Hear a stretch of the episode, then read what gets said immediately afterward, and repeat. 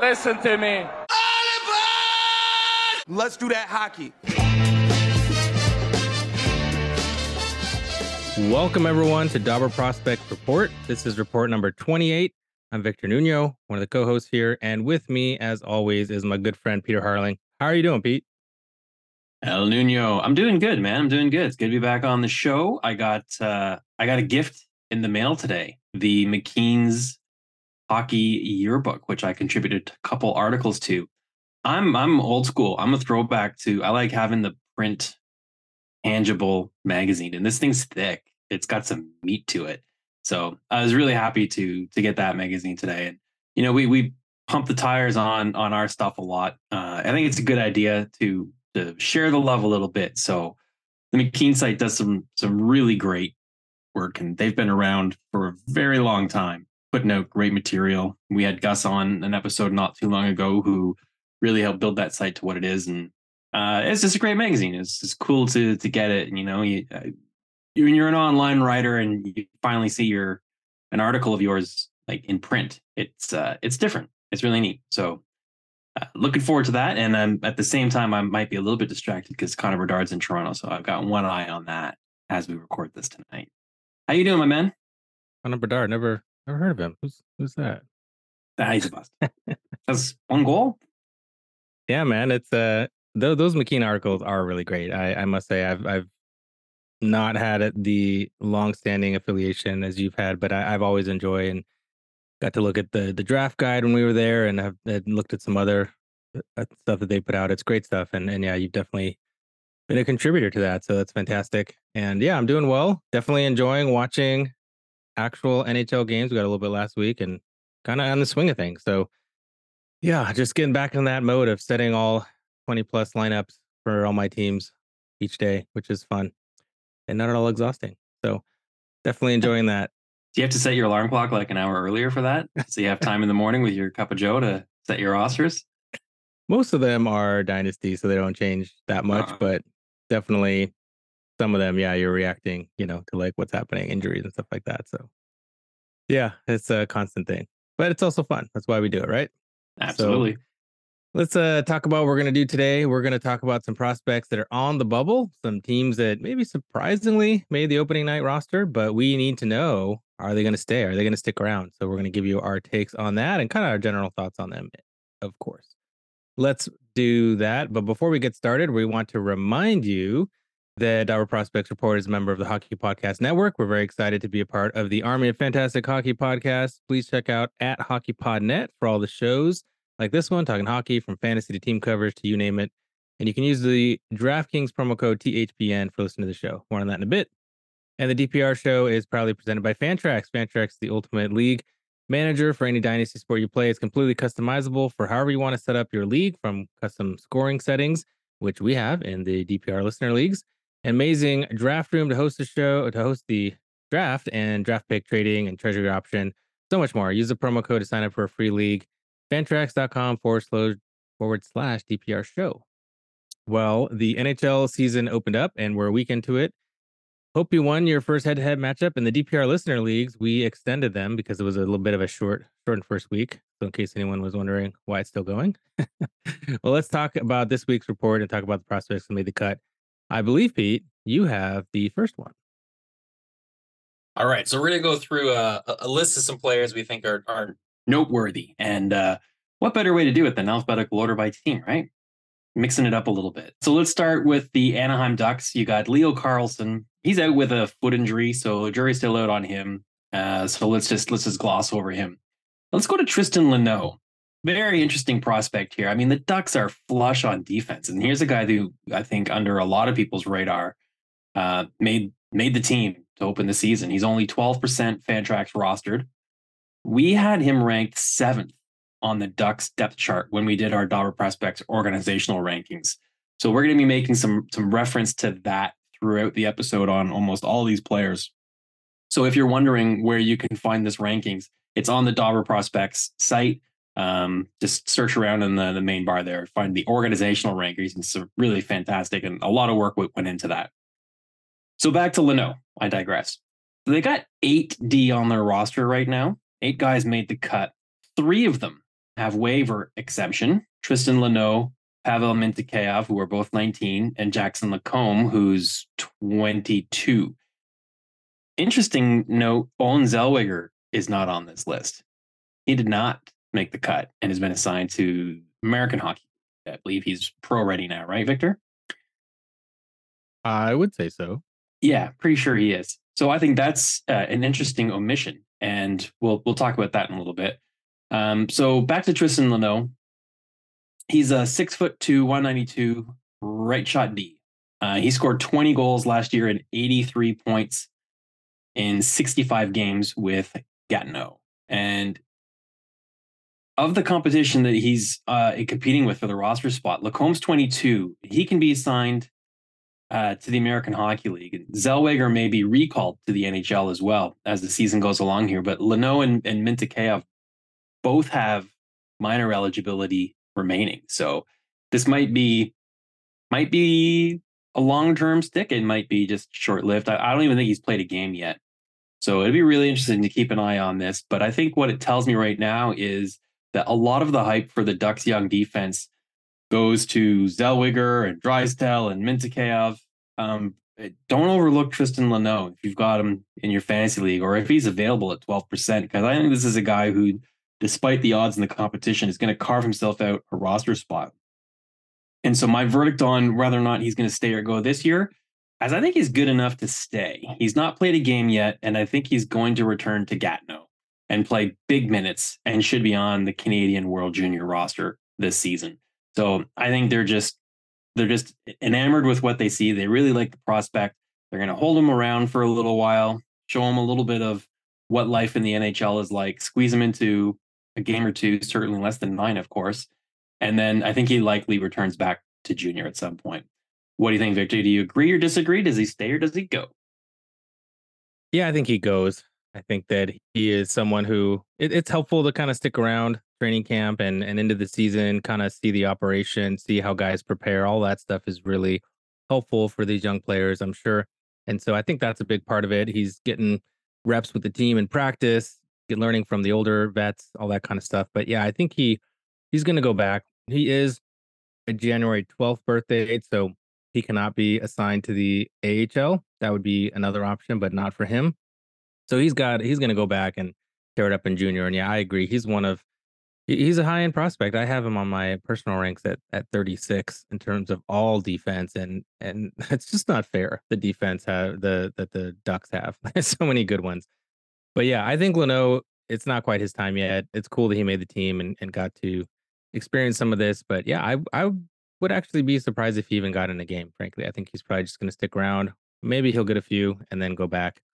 But he is an exciting long term one, although he is kind of blocked by all these great defensemen they have. So that's a good problem to have. In fact, the next guy we're going to talk about is another Duck defenseman. And as you mentioned, Zellweger did not make the team, but Pavel Mintyukov did. And that was a bit surprising as these two are separated by one year in their draft eligible or when they were drafted. Mintyukov was a 2022 and Zellweger 21. But remember that Zellweger was extremely young for his draft year, and he basically could have been drafted the year before. It was only a few days on one on the on the other side of that. So he's really young for his draft year, and Mintyukov is really old for his draft year. He's born in November, and so that might have helped Mintyukov a little bit. He's also 6'2", 192 pounds is Mintyukov, so the size is not an issue like it is for Zellweger. He's 35% rostered. On our DPR organizational ranks, we had Mintyukov third on the Ducks on the Ducks depth chart.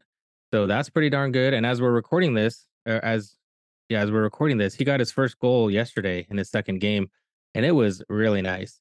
He's looking good. This 19 year old is getting the fourth most time on ice of all the Duck defensemen, which is pretty impressive. He's ahead of Radko Gudas and Ilya Lyubushkin he'll turn 20 in November. And so, as I mentioned, a bit old for his draft class. That's probably helping him a little bit. Is a little bit more physically mature, and he's proving that he's pretty ready. I mean, in his in those two games, small sample size, he's seventh on the Ducks in individual go- expected goals overall, like of all skaters. So ahead of many forwards. That's pretty good. I think he might actually stick around, but I kind of feel like the best thing for Mintyukov is to go down to the AHL and pay and play kind of half season in each. You know, maybe half NHL, half AHL. He can maybe trade off a little bit with Zellweger. I think it'd be good for them to get to both get some NHL action and some AHL reps, which they are both eligible to do now. And so that's kind of what I would guess. I think the verdict for me is he's good enough to stay, but he probably goes to the AHL and then maybe comes back a little bit later after the nine games. So that's my take on Mintyukov. I like I, I like both these guys, Mintyukov and Zellweger, and I would like to not have to choose between the two. But right now, Mintyukov is getting the opportunity. So what do you think about that? Yeah, I was uh I was mistaken then. I thought because he's 19, he was junior or NHL. But if he's played four seasons of junior already, then then yeah, he's good to go in the American Hockey League. Well, it's actually the they have to turn 20 by December 15th, and he will. So that's the cutoff for Mintyukov. So he barely makes it. He is AHL eligible. All right. Well then then that certainly changes that dynamic there, right? I mean, he he can he's waiver exempt, so he can move up and down as many times as as the Ducks please. They can send him back and forth. They can alternate between him and Zellweger and anyone else they choose that's in the American Hockey League. So I think you'll see uh, I wouldn't be surprised then actually if you saw a, a, steady rotation where they all got a week or two here and there, and and then more minutes in the American Hockey League, and then reward with a call up, kind of like what Ottawa did with uh, a lot of their players uh, a year or two ago, where they had, you know, their their prospects were their prospect pool was deeper than it is now. They've all graduated for the most part, but when the Sens had a lot of prospects, they were rotating them up and down on a regular basis through Belleville um, in San Diego and Anaheim, I think they're ge- you'd know better than me living in California. They're geographically pretty close, right? That's like a cab ride or a bus ride away. San Diego and Anaheim. Yeah, a couple hours. Yeah, close, right? Belleville and Ottawa are about three hours, so it's close, close enough. No borders or anything like that. Yeah, yeah, right. Yeah. All right, so yeah, I think we've we've covered the Ducks defense situation. Let's talk uh, Boston Bruins. Matthew Poitras or however you pronounce his name. I'm not sure if I got that right. I think this guy is arguably the biggest surprise on the list we'll talk about today. I didn't see this one coming. He was, however, ranked third overall on the Dobber Prospects organizational rankings on the consensus list behind Fabian Lysell and Mason Lohrei. He is only 25% Fantrax rostered, uh, but I suspect that that number is going to be increasing. It's probably gone up since I did my research for this show yesterday. Uh, he had his OHL rookie season wiped out by by COVID, so he missed an entire year of of development there. His first season, he scored 50 and 68 games, which was his rookie season, I guess, uh, and also his draft year. And he was selected 54th overall in the second round by the Bruins. Last year, his D plus one season as an OHL sophomore, he kind of had a bit of a breakout 95 points in 63 games checking notes yes confirm that is that is good. That's impressive.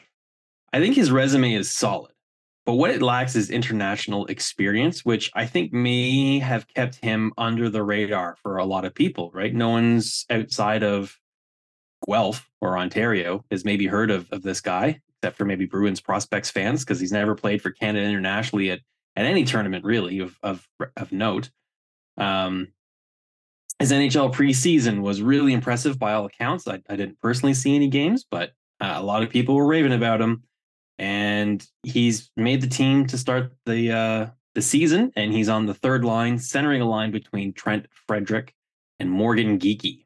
Uh, last time I checked, I'm not sure if they're played yesterday or today, but that's who we played with in the two games that he's played so far.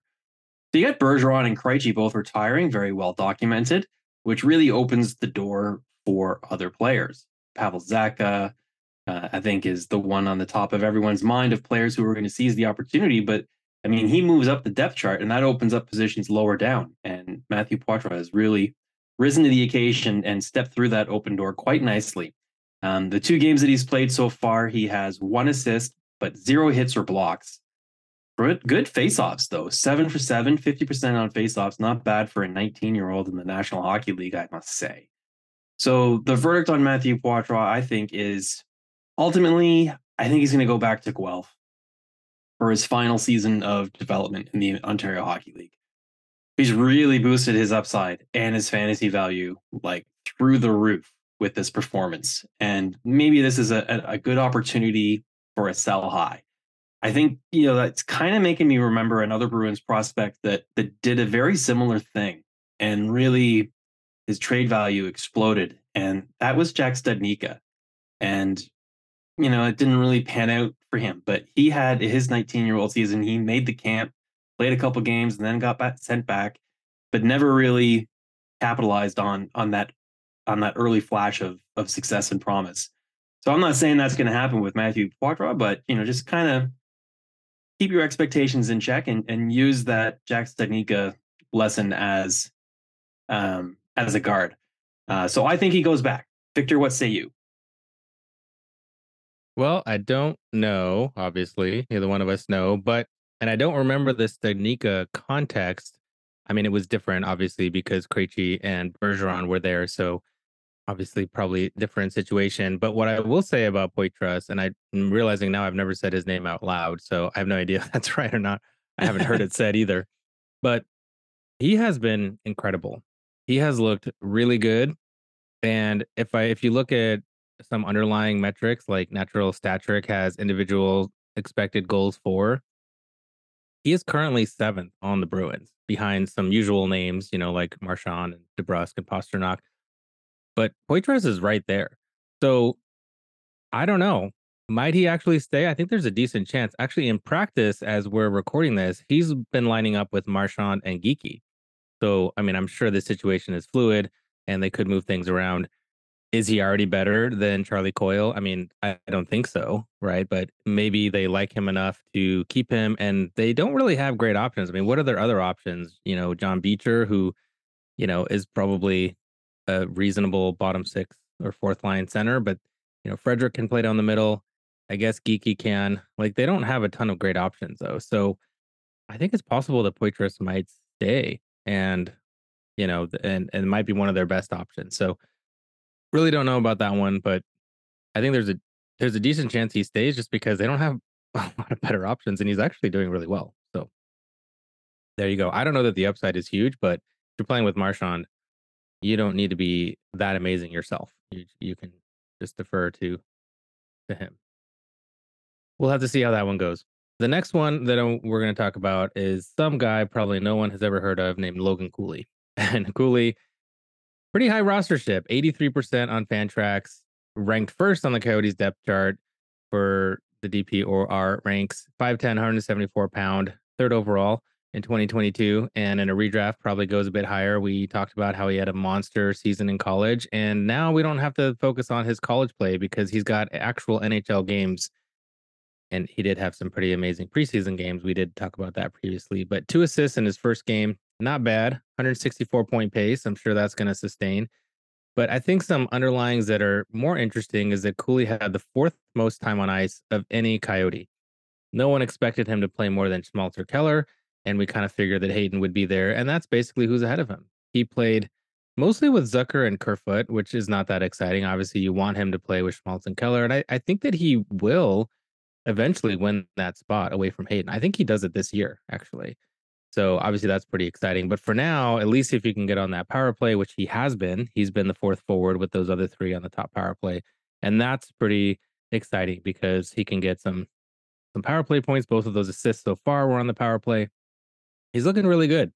I think he sticks around. I think he's actually pretty uh pretty rosterable in a lot of formats, even redraft leagues. I mean, obviously we know about him in Dynasty, but I think that he might actually, you know, be good for 50 to 60 point pace, maybe more if you can stick with Schmaltz and, and Keller. And so I think he's sticking. I don't think he's going anywhere. Logan Cooley's awesome. What do you think, Pete? I think you're right. Uh, I mean, you don't come out of college and sign a, a contract when you're when you're Logan Cooley to, to play in the American Hockey League. I think they made a, a promise to him that he'll make the roster, and uh, I think of all the players we're going to talk about tonight, he's the most slam dunk out of out of all the players to to make it. So I agree, Logan Cooley is full time NHLer. Next guy we should talk about though is only 45% Fantrax rostered. That would be Calgary Flames Matthew Coronato. He's ranked second on our organizational rankings for Flames, right behind Dustin Wolf. He signed out of Harvard after his sophomore season last year, and he got to play in one game with the Flames at the end of the season. Uh, he's has skipped the American Hockey League and made the Flames as a rookie in his first year as a pro. He's got one goal in two games. I think part of what's helped get him onto the roster is after the season last year, he had his little cup of coffee in the NHL. He went along and played in the World Championship as well. 10 games there in, in a pro tournament. Um, and last year, last year in Harvard, he had a pretty great season too 20 goals and 36 points in 34 games, and then eight more points in 10 games at the World Championship, like I said. Uh, he scored a nice goal already this season. Uh, they showed the highlight on on Hockey Night in Canada Intermission on Saturday night, so I got to see that. It was a nice little uh, little Ovechkin style throw one timer from off to the side of the goal. And he's going to score a lot of goals like that. And I think we've talked about Coronato on some previous episodes, Victor, where with the new the new coach and the kind of the new regime in, in Calgary, new GM and all that, I think kids are going to get a chance. So this is a, a good sign that he's made the roster to start the season and he's got a goal already in a couple of games. I think it's going to have to keep an eye on him. He's got to maintain that, and I, I believe he can. And I think he's going to stay and and be a regular top nine, maybe not top six in his rookie season, but I think top six is his ultimate destination in Calgary. Uh, and then he's full time to stay this year. I think he's going to flirt with maybe 20 goals. What do you think? Can he do that? Yeah, I think so. I, I love Coronato, and and yeah, that Right. production in college has been amazing. I think the other thing he really has going for him is that there aren't a lot of great options on the right side in Calgary. He's not taking Huberdeau's spot, and they have decent left wingers. I mean, Mangiapane can play either side, and you know, Dubé. Those are really his main competition. You know, Ruzicka, Coleman, and those are really probably more middle six to bottom six guys. Walker Duehr sometimes gets some play on the top, but I think that Coronato could push his way to the top or at least top six because he plays a position that is a little bit scarce and he's been shown to be pretty good. He's really fast. He's also pretty decent, you know, responsibly defensive defensively. All of those things should help. So yeah, I really it seems like they're going to give him an opportunity and I think that he can that he can win it, you know. And, and what I've seen from the eye test too, he he creates chances, you know. He's not just out there, he's certainly not wowed by the moment or anything like that. So he's I think he could be really good. I also think he should stay and if he needs to, though, he could go to the AHL, and that is something that they might give him at some point. Just you know, get his confidence, get his get him some playing time. Right now, he's only playing 11 minutes, so maybe they get him, you know, to the AHL so he can play 18 plus minutes, kind of thing.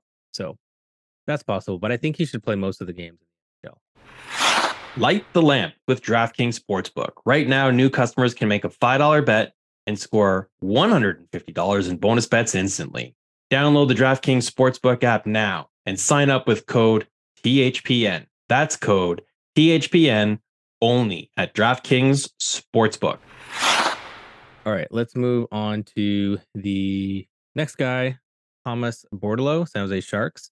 He's 25% rostered and ranked second on the Sharks depth chart on the DPOR ranks, 5'10, 175 pounds. We knew the Sharks would have to scratch some NHLers for Bordeleau to get in the lineup, and that's basically what happened. They scratched Labanc. Couture is also injured. I was lucky enough on a couple days ago to take in a game live. One of my buddies had some fourth row seats available that he offered to me for free. That was pretty awesome. So I got to see them up close and personal. I will say I was pretty impressed with Bordeleau. You know, he's a smaller guy. He's never been that physical, but I think he really absorbed the physicality well. He was tough. You know, he went into the dirty areas. He won puck battles. I think that was that was pretty impressive. He also took a pretty questionable hit. Someone hit him against the open door on the bench. Uh, that would have had me out for months, Pete. and he, he missed a shift and then he was right back out there. Tough, tough guy, you know. And so I think that's important. That's always been an issue for him is is he going to be physical and strong enough to play against some of these top forwards? And they were playing the Avalanche, who, you know, really good team, obviously. So he was great. He was creative. He set up a ton of chances. He he and Eklund combined almost combined for two or three goals. He was impressive. None of them went in, but but he was creating a lot, and that was great. I think Bordeleau also has more offensive pop than some people may realize.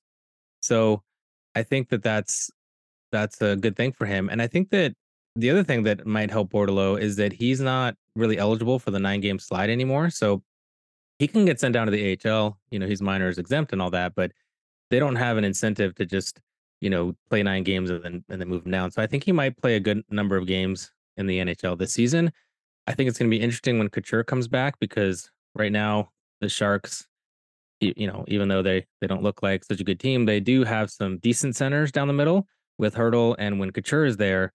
But uh, and they have Sturm and and you know Pedersen and some other guys. But I think Bordeleau should should be good enough to be a third line center. But obviously you want him in the top six and playing with someone like Eklund or Hoffman or you know Duclair or someone like that. I think that he probably goes and plays some more AHL time though once Couture is back. That's my prediction that he'll get some more time there. But if they have an injury to a forward or if he just continues to play well and actually put up points, then maybe he'll stick around. So I think he'll play probably most of the games in the AHL, but he'll get a pretty decent run and then the NHL. What do you think about Bordeleau? I'm still thinking about getting the door. It makes me want to call in sick just thinking about it. And that, that would be that would be the end of the line for me, my friend. There'd be no coming back from that. Um, back to Bordeleau though, I think um, I think what would be best for his development would be wherever he can get the most ice time. And if that's a top six role in San Jose all season, then then go for it. Uh, but if he is relegated below the top six, and uh, you know, I think with a player of his age and his his skill set, you really want to try and see if you can develop a first line player here, right? And having him play bottom line minutes in the NHL, I, I'm not sure that's the way to do it, right? Let him let him get all the offensive zone starts for a year in the American Hockey League and let him be the the offensive catalyst with the Barracuda and, and really drive the engine there and, and take a leadership role, be counted on, um, and then bring him up to the NHL after he's got, you know, 60 to 100 American Hockey League games under his belt and uh, and then round out the other parts of his game and and see if you can develop a first line player that way. So I think it has a lot to do with what are the San Jose Sharks expectations for their season, how do injuries play out. There's a lot of factors here. I think this one is is kind of on the fence for me. I think 25% Fantrax rostership is way too low. But yeah, I, I would I wouldn't be surprised if this went either way, to be honest with you, Victor. I would just jump in and say that the atmosphere at the Shark Tank was insane. I think the fans think that they're going to be good. I don't think they're going to be good, but they played the Colorado Avalanche. They were up one nothing until like a minute and a half left in the game. So, you know, Mackenzie Blackwood was amazing, and they might think that they're better than they are. And if that is true, then maybe if he's part of that, then maybe he can continues to get a run. Yeah, I think you're right. It really does depend on how the team is going, and that might that might play into it. I really think that they are going to fall off and be not good, but you know, as long as this this belief kind of sustains, then then maybe it'll maybe it'll help Bordeleau. You never know. So the next guy is a player I watched on TV. Unfortunately, I wasn't live at the Minnesota game, but uh, Brock Faber of the Minnesota Wild. Very impressed with what I saw from from him. He's 34% Fantrax rostered, and he was ranked sixth on the DPR organizational rankings for Minnesota behind Jesper Wallstedt, Marco Rossi. Marco Rossi also looked great, by the way. Calen Addison, Daniel Yurov, and Liam Ogren. So we had him kind of buried a little bit. Um, I looked at my rankings to see if I had him ranked higher than than sixth, and I, I did, but only only one high rank higher. And I'm pretty high on Brock Faber. So uh, let's see. He had uh, two games in the NHL last year after he came out of out of college playing for Minnesota. Uh, zero points in those two games. And this year, he's got a goal and assist, three shots on goal, three hits, three blocks, and he's playing almost 23 minutes a night with the Minnesota Wild. He's a 6'1, 200 plus pound right shot defender. He oozes confidence on both sides of the puck. What's interesting about that is I feel he's been labeled as a defensive defenseman, better player for NHL than he is for fantasy. And I've never really fully agreed with that. I think there's, you know, there's a modicum of truth to that, that he's, you know, sure he's no Lane Hutson. He's not an offensive juggernaut like that, but he is a top pairing NHL defenseman right now, in my opinion. And I think the the minutes played he's going to get a night isn't really going to go down very much over the course of his career. So he's a guy that's going to get a lot of minutes. And while he might not be scoring, you know, 20 goals and and 50 points in a season as a defenseman, he might flirt with 10 goals and maybe 40 points and he'll have plenty of other peripheral stats to round out his game as well. So for me, uh, the verdict on this one is I I think he stays. And outside of Logan Cooley, I think he's the next most easy person to predict if they stay or go on on the conversations we're going to have tonight. I think he becomes an elite NHL player and a star fantasy bangers defenseman on a cheap ELC contract by the time the season's over. Am I a little overzealous here or what? Can you cool me down? uh, it's gonna be hard for me to cool anyone down on Brock Faber hype because I love love Brock Faber. He is so good. I, the one thing I might push back a little bit on is that the peripherals are just not there. And I, you know, three hits and three blocks and three shots in two games. So, you know, it's not nothing. And he's playing almost 23 minutes a night. So I'm totally on board with him being practically a top pairing defenseman already. Like he's literally one of their best defensemen already. Like there's no question about that. I definitely agree he's not going anywhere. The thing about about, about Faber though that, that I've always noticed is that he doesn't have to hit or block or do those things because he usually breaks up the play before it gets into the zone. He doesn't have to hit somebody because he steals the puck from you. Like he just does all the things that are good in real life, sort of like Heiskanen. Although Heiskanen has done better with the peripheral coverage lately, but guys like that that are just so good, they don't rack up as many counting stats because they're just actually they have the puck and they just take it away from you and go down. And yeah, but I think the scoring can definitely be there. Like you you saw that he created chances he makes brilliant passes. He's just a phenomenal defenseman. And yeah, I think he's going to get all the minutes. I think it's even possible that he runs the power play there. You, know who I just thought of the when you described how Brock Faber plays? Nick mm. Lidstrom. You just mm. described the way Nick Lidstrom used to play. Now, I'm not mm-hmm. saying Brock Faber is going to win five consecutive Norris trophies or whatever bonkers record Lidstrom had. He's not one of the all time greatest defensemen in the history of the game, I don't think. But in the same breath, that's pretty good, right? I heard you say five consecutive Norris trophies, so we'll we'll just uh, we'll just put a put a pin in that. um, but yeah, I mean, some of these defensemen are just are are are too good for fantasy, right? I mean, like I think a, a classic opposite example is Darnell Nurse, who is not a bad defenseman, but he sometimes gets caught a little flat-footed, or you know, he needs to rely on his physicality and blocking shots because he isn't always good at driving the play in the other direction. He is pretty good at it, but he's not as good as some. And so, but that's better for fantasy because he racks up those counting stats a little bit better. Uh, so, anyways, I think Faber is awesome, but I don't know that he's going to have the peripheral floor that some other ones have. So it might be just a little frustrating because he won't necessarily get as many bash hit blocks and shots. But I love him and he's great. And who's who's going to be the power play defenseman? You know, I mean, obviously, I think Addison is is the one who's there, but you know, also Addison is frustrating to the coaches, and I always think about that too. It's like there's no there's going to be no frustration with Brock Faber, right? There's going to be none of that. Like I'm worried about putting you out there because we might get scored on. Like that doesn't happen. Like the coach, that's not going to cross his mind. Like you're going to put Brock Faber out there in any situation. Whereas Addison, you might be like, eh, yeah, he risky. Was, Faber was driving the play for Minnesota in that game from the back end. He was carrying pucks up the up the boards there and, and driving the net like a power winger. I was really impressed with what I saw. He's great.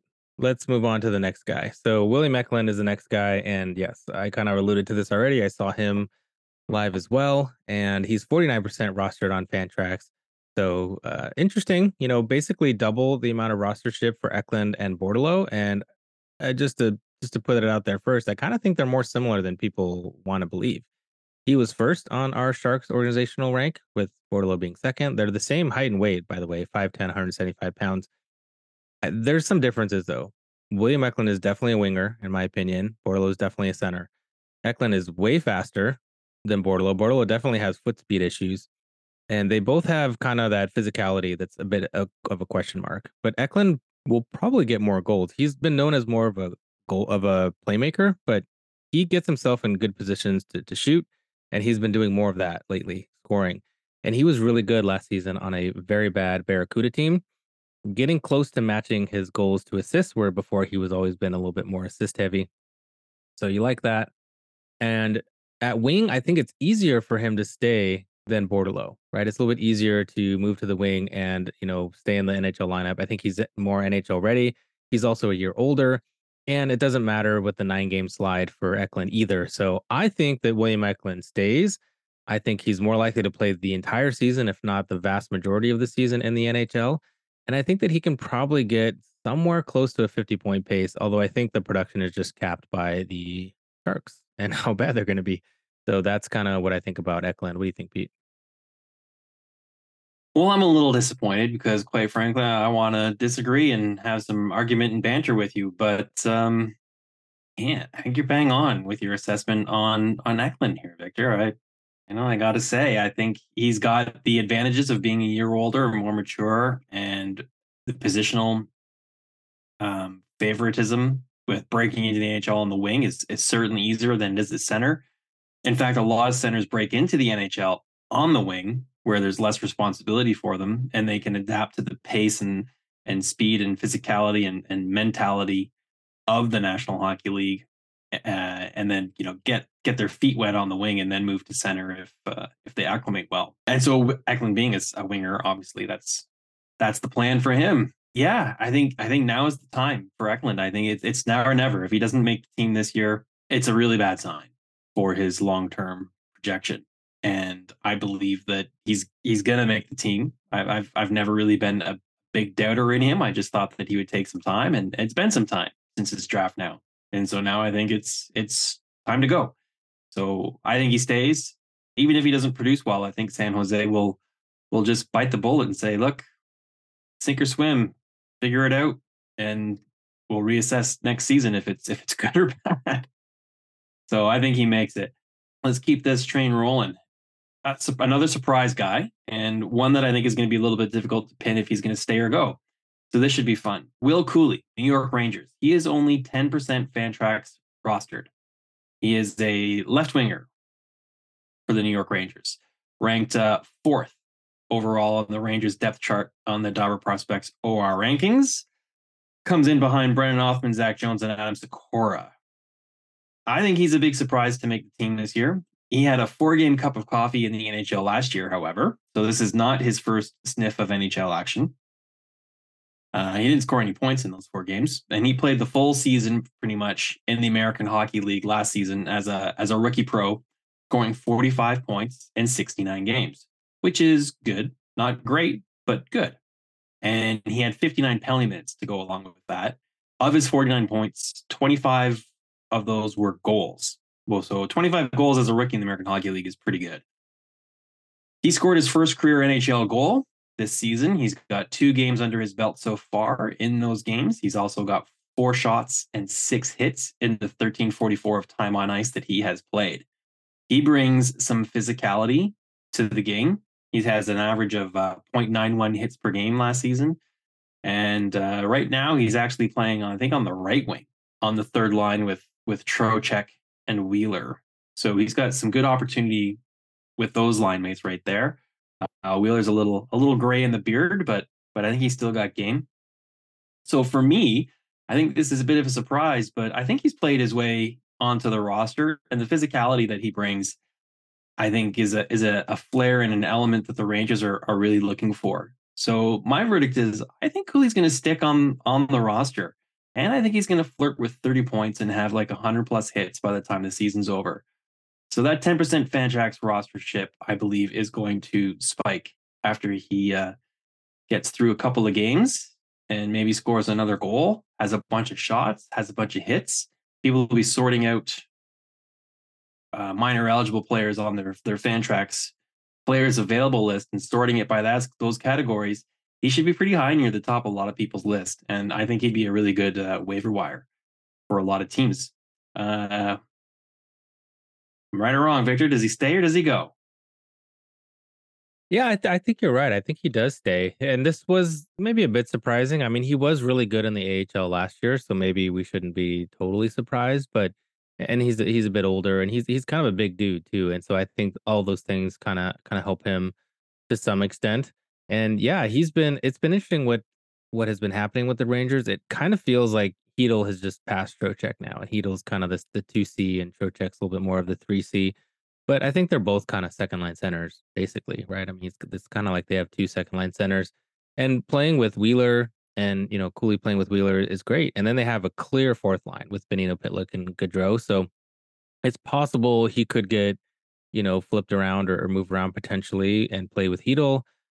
Right now it's Panarin and Lafreniere. So I mean, it seems like he may kind of move around a little bit, but also that's that's been a pretty decent line and he does bring the physicality. He's got a high floor for those banger stats, which is nice. But yeah, he's only getting sub 11 minutes time on ice, which just might be where that line kind of lands. Like, I don't know that that's necessarily him per se. Like, that just might be how they are deploying their their team because they definitely give more time to the top line and then second line. So there's pretty clear delineation there. But yeah, I think Cuylle might actually just stick, and he seems like one of the better options that they have for what they're asking him to do. So I think I think you're right there. Let's move on to probably one of the biggest surprises, I would say, of this early season and preseason, and that is none other than Zach Benson. Benson, 48% roster on Fantrax. What the heck are you other 52 leagues even doing? I mean, how is Zach Benson not rostered? What are you doing, guys? Come on, get with it. And as a reminder, he was taken 13th overall just this past draft. Was not included in the organizational ranks because we did that earlier, so he wasn't there. But he's five foot nine, 163 pound left wing. From the moment I stood eye to eye with Benson at the draft, I was impressed with his calm confidence. He didn't have a bravado. He just didn't seem phased by the moment as some of the others. I rode in the elevator up with Nate Danielson, and he was clearly nervous. And you know, not that that's a bad thing. I'd be nervous too.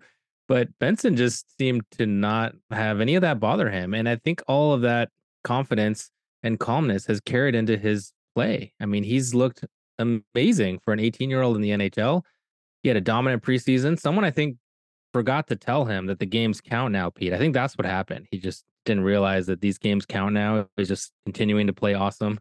Uh, it's pretty hard to make the argument that he should go back to the WHL when he's literally been one of the best forwards for the Sabres. I got this from my buddy who runs Sabermetrics over on on Twitter, Walter Zarowski, and literally Zach Benson in the games that Buffalo has played has had the best five on five expected goals for per 60 and expected goals against per 60. No joke, the best forward on the team both ways. I think he stays. I don't know how you can send him down. There's no good argument other than you can that he should go back to the WHL because he's been their best forward. He's not a liability defensively. He's been making some brilliant passes. He knows where to be on the ice. The size hasn't been an issue. You're not seeing him get blown up by hits like Slavkovsky was last year. That just doesn't happen to Zach Benson. He's got his head up. He knows where to be. He knows where everyone else is. He's staying, Pete, and I think he finishes top five in Calder voting. What do you think? Well, again, I want to argue with you, but and you know, a guy that was just drafted and not even drafted in the top like 10. There's a there's a good argument there to say that of course he goes back to junior. But I just saw an interview with the Sabres coach pass through my Twitter feed that um, Joel Henderson posted, and the coach was saying things like, you know, yes, he's he's a very gifted offensive player, and offensively he's good enough to play on our team right now. But 19 year olds usually have some difficulty without the puck and getting the puck back. This guy just forces turnovers. He forces guys to cough it up and make bad decisions. And you know, maybe he's he's 5'9, 163. So he's gotta, you know, go back and get bigger and, and stronger and, and bulk up a little bit. Well, the coach said that's not a problem. He's addressed that too, and that he plays with a little bit of jam. And so he's addressed all the concerns that teams typically have with players, whether or not they're going to make the roster. And he just keeps impacting the game in a positive manner for the team that he's playing for. And I think he's going to make a lot of really good impressions on the team he's playing for this season in the NHL with Buffalo. I think I think he's made the team. And I don't think they have any designs of of scratching him or or sitting him out or this nine game thing. I think he is I think he's on the roster and they're counting him as a core member of, of the team right now. So yeah, I think he's uh I think he's a Calder candidate also. And if Bedard gets injured, Logan Cooley should be looking over his shoulder for his top competition. Could be Zach Benson. Mm-hmm. All right, couple Philadelphia Flyers guys we could talk about here. They're they're a nice young team. They stuck it up last season, so they got some things to look forward to. Started with Bobby Brink. 13 forwards made the Flyers roster, including Brink and Tyson Foerster. We'll talk about him too. They're the 12th and 13th forwards on their depth chart. And they're the only waiver exempt forwards that they have. So if they're planning on sending some guys down, if it's not these guys, someone's got to go through waivers. And they've already done that once with Wade Allison. They put him on waivers to make room for Brink and Foerster, sending a uh, clear message to the team that you got to earn it to, to make this team. And, and these guys are earning it, and Wade Allison did not. So Brink's got uh, two goals and 28 points as a rookie in the American Hockey League in 41 games. That's all right. Played 10 games to close out the 2022 season, but had zero points. So for me, the verdict on on Brink is I think he's here to stay. He may be a healthy scratch from time to time. They might rotate between Foerster and, and Brink from game to game, but uh, but I think he's going to stick around and play the vast majority of the season in the National Hockey League. They might they might send him down for conditioning stints and stuff like that, just to keep him fresh, give him some some good minutes in the American Hockey League. And I think the same thing with Foerster. He's 42% Fantrax rostered. We had him ranked fifth on the Flyers OR rankings. He had seven points in eight games in his cup of coffee with the team last year. I'll say that again seven points in eight games. Saturday was his first game of the season, and he had an assist. So for me, the verdict is both these guys stay. I think they're going to keep them both and rotate them in and out of the roster throughout the season. What do you think, Victor? Well, I definitely think Foerster is sticking around. Um, I, I'm not sure. The the the issue with Brink has always been that he's tiny. He's five foot eight, and he has kind of struggled. You know, I think. Well, actually, he hasn't struggled, but I, you worry that that's the that's the issue, right? That he might struggle to, you know, the physicality and all that. But he has actually done pretty well considering all things considering with with that. Foerster, yeah, I was really impressed with how he started last season. And so far, he has gotten the better opportunity. He has 16 minutes time on ice with nearly six minutes on the power play in that one game. I don't know what was going on that game. They must have had an eternity on the power play, but um, he did pretty well there. So yeah, I think that it's going to be interesting uh, to see. Brink certainly played less time. He was in the 13 minute mark and, and less power play time. So I kind of feel like it's probably more likely Foerster to stick around. He's, you know, bigger and he's not older, but he seems to be on a better trajectory. So I think that you're right. They might kind of flip back and forth, but I think that if I'd have to pick one, it would definitely be Foerster. And Brink, I think, might continue to get some looks here and there, depending on you know what's going on with the rest of the team and injuries. But I put my money on Foerster. I think he can. I think he can have a pretty productive season actually, and they're they're showing that they're trusting him with the time on ice already, which you which you like to see, and it's really important for these young guys. Hard to predict with Tortorella, though, isn't it? Yeah, yeah, and and that's the thing. Like, I mean, Brink is always has the effort, you know, so he's not gonna he's not gonna slack, but but uh, he just might not have the physicality. Foerster has always been more of an offensive guy, but I think he's been he's shown that he's been a little bit better. But when I'm looking at the play driving stats, Tyson Foerster was literally the worst skater for Philly in that first game. So that doesn't sound good. I'm sure Tortorella is going to be really unhappy about that. So could be a volatile situation for sure. Let's talk about the next guy, which is also a flyer, and but this is a defenseman. This is Emil Andrae. He's 12% roster on Fantrax, which seems really low. So he was third on the DPR organizational ranks for the Flyers, which personally, I think is wild because Cam York was ranked seventh, and I don't agree with that order at all. I would definitely have York ahead of Andrae, but that's not what we're talking about here. Um, York definitely is on the team and running the power play. So, for what it's worth. Anyways, Andrae, five foot nine, 181 pound defenseman.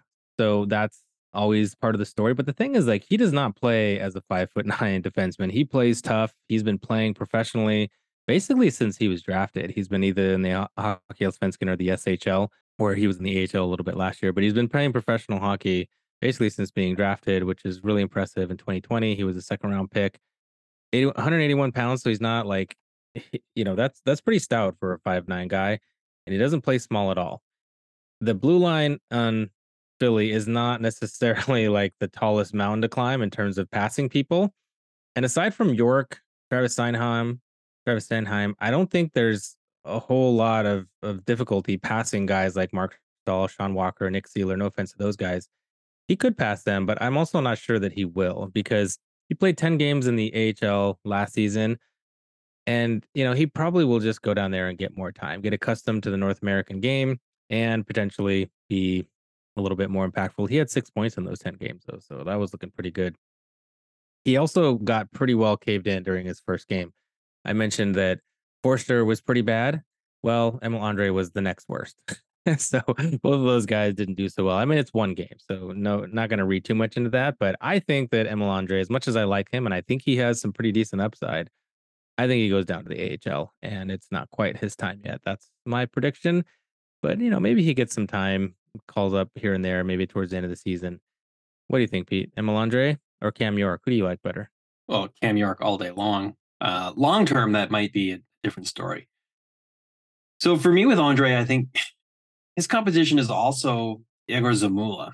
Both of those guys are waiver exempt, right? So they're they're fighting to stay in the NHL, and they've got these other guys who are under NHL contracts for ice time. They want to get the NHL guys eating popcorn in the press box, um, which certainly would be easier if those guys played well, and then the Flyers could send these guys back to the American Hockey League.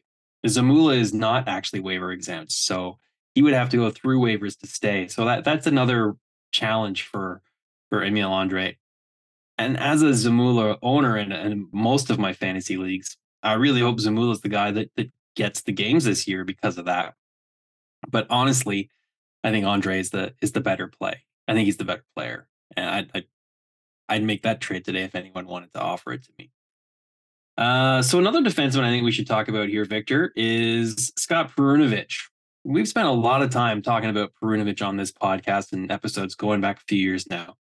He has been a really interesting prospect to track. He is his rostership, I believe, is going down. It's only 35% right now. And he was the second ranked Blues prospect behind Jimmy Snuggerud. They got 8D on the roster right now in St. Louis, and Scott Perunovich and Tyler Tucker are the seven, eight, and D's. And and he he's been a scratch after two games, still waiting to get his debut this season. He no longer has waiver exemption, and he would certainly be claimed if the Blues put him on waivers, in my opinion. The average age of the Blues defense right now is 30 years old. So for hockey terms, that's that's a little gray in the beard. And there's going to be injuries, and he will get his chance. I think the key for Perunovich this season will be to avoid injuries himself. Injuries have really plagued his career and his development. And quite frankly, the damage might already be done there. But we'll see. If he can stay healthy this year, an opportunity will present itself.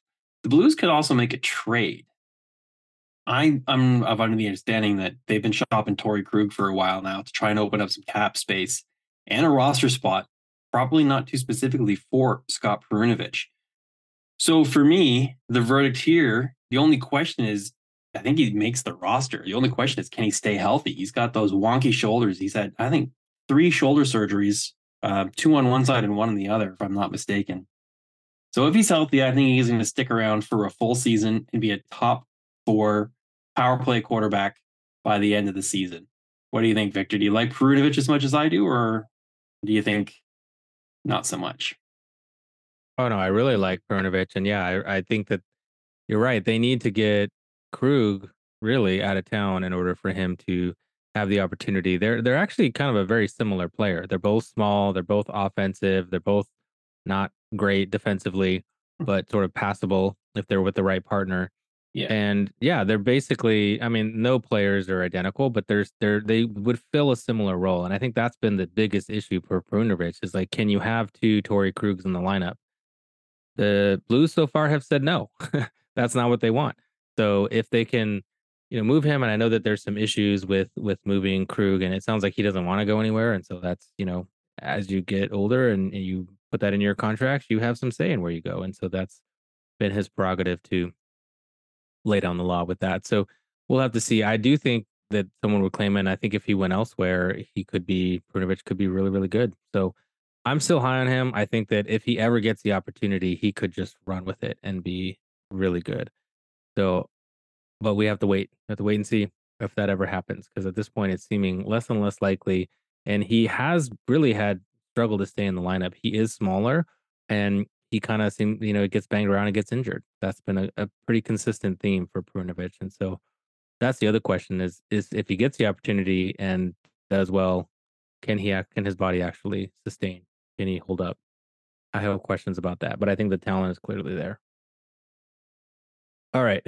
My next guy, my last guy actually, is Alexandre Texier. And fun fact, one of the few actual Frenchmen a lot of these players are French Canadian, but he's actually French from France. Wait. And people probably forgot about Texier because he didn't play last season. And he's 12% rostered, not ranked on the Blues depth chart. I think uh, people, I, I think people weren't necessarily sure what was happening with him because he had been out of the league. He's 6'1, 194 pound left wing. I, I'm, this is your public service announcement. Alexander Texier exists. You should remember him. He went back to France, missed all of last season. He also has played parts of six seasons now in the NHL, which is crazy to believe. He's 24 years old. He just turned 24 in September. And you probably should know about him. He is getting, although he's pointless right now in his three games, he has been playing with Patrick Laine and Adam Fantilli. That's uh that's pretty nice deployment, even if Fantilli hasn't done much, but that's what you want. That's what you want and they've actually uh, he's held that deployment despite not scoring a lot, and they would have to put him through waivers if they wanted to send him to the AHL. But you know, I think he's doing fine enough. They've just gotten a bit unlucky. His best point pace was 46 points, a 46 point pace. And I think he could best that this season. He's already getting by far the most time on ice that he's ever gotten. He's up to, uh, well, actually, this last game, this was more impactful before he played his last game because he was up to like 18 minutes, but now he's down to just under 16 minutes. But he's still getting pretty decent deployment at even strength. Not a ton of power play time, which we would kind of expect. So I'm sure that low deployment probably hinged on the team getting more power play time and him not being out there. But he's getting decent even strength time on ice and good line mates. I think he stays, and I think he gets over a 46 point pace. What do you think about Texier? Yeah, I, I, mentioned right off the top of the episode the McKeen's yearbook, and one of the articles that I wrote was the the late, late, late sleepers, and Alex Texier made that list. And some of the things I said about him uh, that would make you want to own him is that he had 20 points in 36 games in the last tour of duty with Columbus uh, a couple seasons ago, like you said, and, and since then he's been productive playing in in Sweden, 46 games in the Swiss league last year. He's also looked really good at the World Championships and the Olympics. Um, and I thought, you know, I said he could be well under the radar a lot of GMs and easy to step in and be a 30, 40 point player this season. And I think that's going to be the case. I think that Fantrax rostership of 12% is shamefully low. And this is a guy who, in the deep leagues, like the people who listen to this, there's a lot of opportunity there. And I think Columbus is going to be a, an overall better team this year, too. So kind of like the situation he's in there. last player I think we should talk about, Victor, is Toronto Maple Leaf prospect Fraser Minten. Another really big surprise player to break camp uh, with the Leafs this season is Fraser Minten. We had him ranked fourth on the consensus rankings on Dobber prospects behind Matthew Knies, Nick Robertson, and, and Topi Niemela. He's only 18% Fantrax rostered. He's 19 years old, 6'2, 192. I admittedly don't uh, know that that much about this guy, despite the fact that he's a Leaf prospect. But Byron Bader had his player chart for him, and he listed some comparables with names of guys like Corey Perry, David Backes, Klim Kostin. That's some that's some pretty good comps right there. And he's been playing on the third line with the Leafs right now between Max Domi and, and Matthew Knies, giving him some really good quality line mates. And he's been getting some pretty good minutes too. He had zero points in his first two games, and he's getting about 12 minutes, 1246 ice time. Saw some time on the PK. He was an impressive 10 and 9 for 53% on the face off with one hit and one block. So for me, the verdict on on Minten is I think it's a little similar to what we said right off the top with with Poitras. I think it depends on the next few games. He'll he'll get the nine games, but I kind of suspect that he might be returning back to Kamloops after those nine games, and uh, we'll see him at the the World Juniors with Canada perhaps, and hopefully he goes on a a good playoff run in the WHL with wherever he is by the time the season ends. So as excited as I am about Fraser Minten making the Leafs, Victor, I'm a little skeptical that he's going to stay. What do you think? Yeah, frankly, I was shocked when he did. It was like, really? You know, especially with the way the Maple Leafs tend to wait and kind of, you know, let their prospects marinate and be really, really ready. And they signed, you know, a bunch of pretty decent, you know, bottom to middle six forwards. It seemed like there just wasn't really going to be much space. And then Minten just you know, I don't know. I didn't watch the preseason or the or you know wasn't at camp, so apparently he really impressed. Turned some heads. It's funny because I was when we were drafting our DPR listener leagues. Clay, my co-manager, who's there in Kamloops, was um, was lobbying for us to take Minten, and I was like, oh, I don't know. He didn't really have the best season, and he was like, just watch, he's gonna go off this year. And I was like, all right, well, you know, he's he's going to be the man in Kamloops. Uh, okay, like sure. And then he makes the team and he's playing NHL games, and I'm like, what the heck? Like, obviously he didn't see that coming. No one did, but um, maybe there's more here than we thought. It was it was a really good draft season, maybe a bit step back last season, but maybe there is more here with Minten.